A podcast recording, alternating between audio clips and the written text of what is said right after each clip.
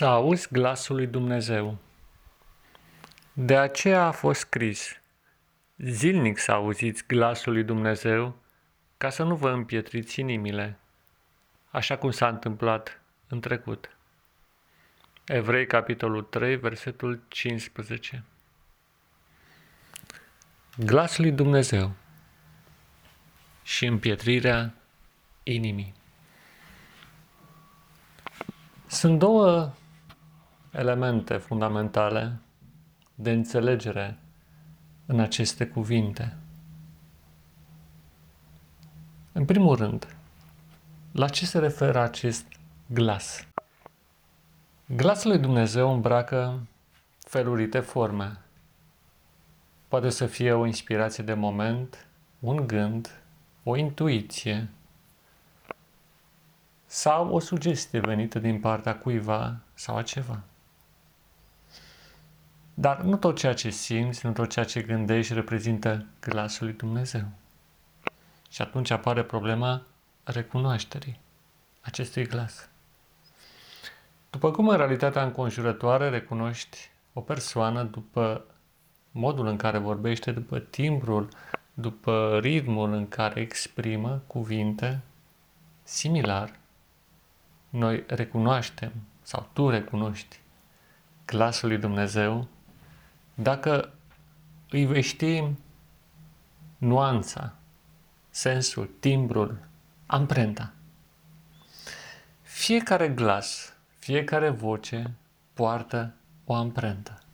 Fiecare sunet, chiar, mai mult decât atât, poartă o amprentă, niște trăsături caracteristice care fac sursa aceea inconfundabilă. Dacă vei cultiva această ascultare cu atenție pentru a distinge sursa influențelor care vin asupra ta, atunci s-ar realiza o schimbare dramatică în interiorul tău. Și acum, îți imaginezi că te afli în mijlocul unui parc. Unui parc imens, plin de flori, de copaci și de păsări care cântă. Sau alte animale. Bineînțeles și oameni. Și tu stai pe o bancă și observi. A asculta nu se referă doar la sunete, ci la orice senzație pe care o simți, inclusiv la imagini. Și observ tot ce se află în jurul tău, lăsând ca diferitele semnale care vin din mediu să le sesizeze în funcție de momentul, contextul și dispoziția pe care o ai. La un anumit moment vei sesiza, de exemplu, o floare care se mișcă în bătaia vântului și vei observi, observa unduirea ei în acest suflu care vine nevăzut de undeva din jur. După aceea vei nota, poate, pata de lumină care cade pe trunchiul unui copac ce se află înaintea ta. Sau poate vei observa foșnetul frunzelor. Sau voi observa, poate, florile care apar pe copaci în pragul primăverii. După un timp vei sesiza glasul unor copii care se joacă undeva la distanță. Sau discuția între două persoane care trec pe lângă tine. Și după o vreme vei observa norii cum se mișcă pe cer. Sunt atâtea lucruri minunate care poți să le observi doar stând și lăsând ca gândurile tale să se topească. E drept că după un timp, din imaginar, din imaginație, vor apărea senzații similare sau alte trăiri puternice care te vor detașa de lumea exterioară către cea interioară. Tot semnale, tot semne, tot simboluri sunt și ele, cu diferite înțelesuri. Și de fiecare dată, conștient sau inconștient, vei căuta să identifici sursa. Sursa acelor observații, pe care le faci în lumea exterioară sau în cea interioară. Dar, după o vreme, când toate acestea cumva dispar într-un fundal, mai ales dacă nu ești interesat neapărat de un anumit subiect în jurul tău sau în tine, după o vreme va apărea înaintea ta marile teme ale vieții. Și pe măsură ce ele se vor desfășura înaintea minții tale, după o vreme, cu siguranță, vei auzi sau vei simți glasul lui Dumnezeu, care va străluci prin fiecare experiență ta, care îți va lumina prezentul în care te găsești și îți va da un înțeles unitar, unic, frumos, ascendent, nobil și bun la tot ce ai trăit, trăiești sau vei trăi vreodată. Glasul lui Dumnezeu totdeauna este caracterizat de o trăire înaltă, manifestată prin cele mai nobile sentimente, cele mai curate trăiri și cele mai frumoase exprimări de care ești capabil sau pe care le poți auzi. Glasul lui Dumnezeu are capacitatea de a despietri inima, de a reface, de a aduce viață din nou în acest organ tainic și lăuntric și dincolo de inimă ne referim la identitatea ta interioară, la adevărata ta natură.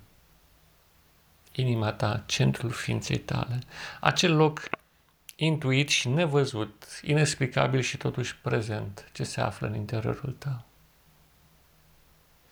Și te va face să vezi o lumea cu ochi de copil, cu ochi frumoși, nobili, curați, nevinovați și sensibili.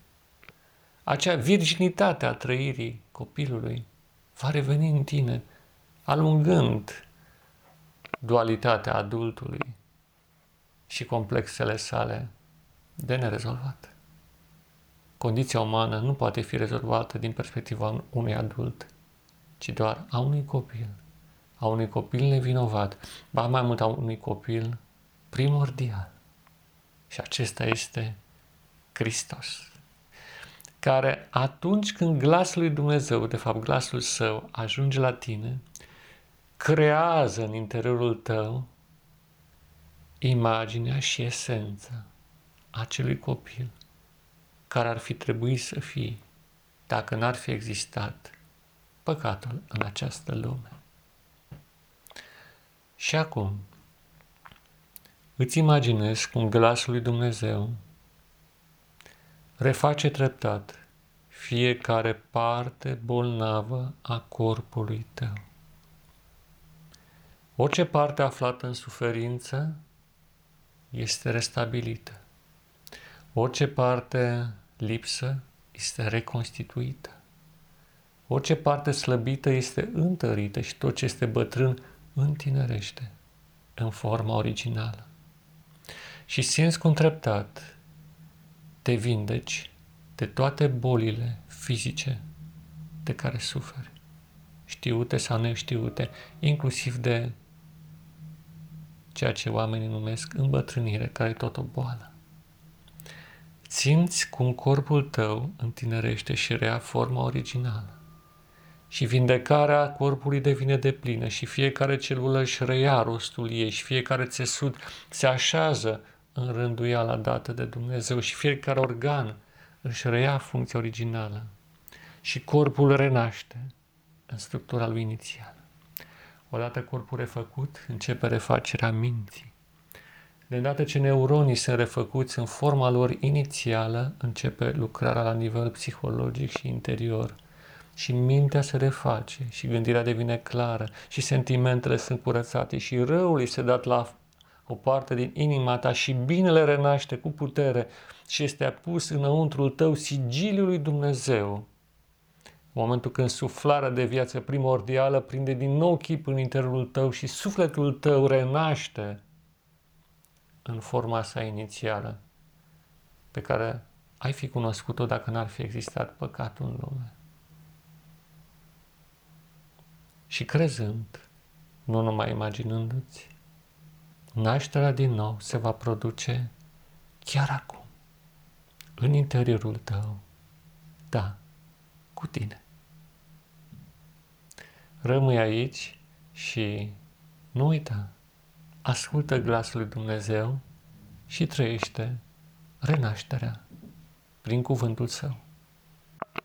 Pacea să fie cu tine, dragul meu prieten și frate, în Hristos și în umanitate. Pace ție!